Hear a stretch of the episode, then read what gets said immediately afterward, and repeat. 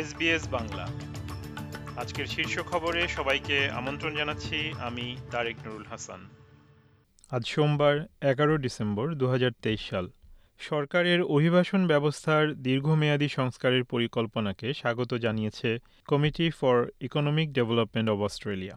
Home affairs minister Claire O'Neil আজ এগারো December অভিবাসন ব্যবস্থার একটি গভীর পর্যালোচনার পরে তা নিয়ে ফেডারেল সরকারের প্রতিক্রিয়ার রূপরেখা দিতে প্রস্তুত রয়েছেন। গাজা উপত্যকার দক্ষিণাঞ্চলীয় প্রধান শহর খান ইউনিসের বাসিন্দারা বলছেন, ইসরায়েলি ট্যাঙ্কগুলি শহরের মধ্য দিয়ে উত্তর থেকে দক্ষিণে যাওয়া প্রধান সড়কে পৌঁছে গেছে।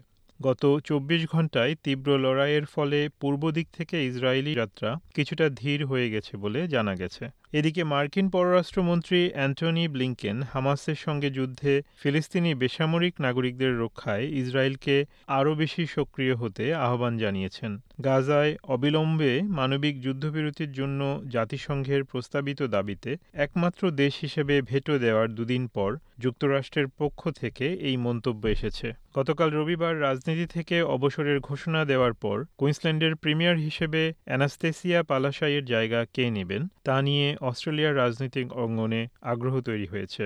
নয় বছর প্রিমিয়ারের দায়িত্ব পালনের পর পালাশাই আগামী সপ্তাহে আনুষ্ঠানিকভাবে পদত্যাগ করবেন এবং চলতি মাসের শেষ দিকে সংসদ ত্যাগ করবেন। কপ টোয়েন্টি এইট জলবায়ু সম্মেলনে দ্রুত সমাপ্তির দিকে যাওয়ার কারণে চাপ বাড়তে থাকায় দুবাইয়ে জলবায়ু বিষয়ক আলোচকদের জীবাশ্ম জ্বালানির ব্যবহার কমাতে একটি চুক্তি চূড়ান্ত করার আহ্বান জানানো হচ্ছে। ওপেকের নেতাদের মতো অনেক ফসিল ফিওল লবিস্ট জীবাশ্ম জ্বালানিকে ধাপে ধাপে সরিয়ে ফেলা সংক্রান্ত যে কোনো আহ্বানকে দমিয়ে রাখার চেষ্টা করছে। নরওয়ের রাজধানীতে গতকাল এক অনুষ্ঠানে কারাবন্দী ইরানি অ্যাক্টিভিস্ট নার্গেস মোহাম্মদীর সন্তানেরা তার পক্ষ থেকে এ বছরের নোবেল শান্তি পুরস্কার গ্রহণ করেছেন। ইরানি কর্তৃপক্ষ কর্তৃক অসংখ্যবার গ্রেপ্তার এবং বছরের পর বছর কারাগারে থাকার পরেও কয়েক দশক ধরে তার সামাজিক কর্মকাণ্ডের জন্য একান্ন বছর বয়সী মোহাম্মদীকে গত অক্টোবরে দু হাজার তেইশ সালের নোবেল শান্তি পুরস্কারে ভূষিত করা হয়।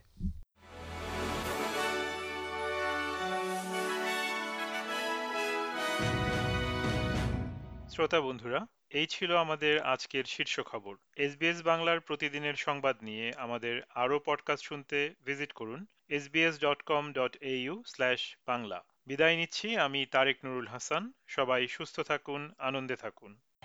আমাদেরকে লাইক দিন শেয়ার করুন, আপনার মতামত দিন।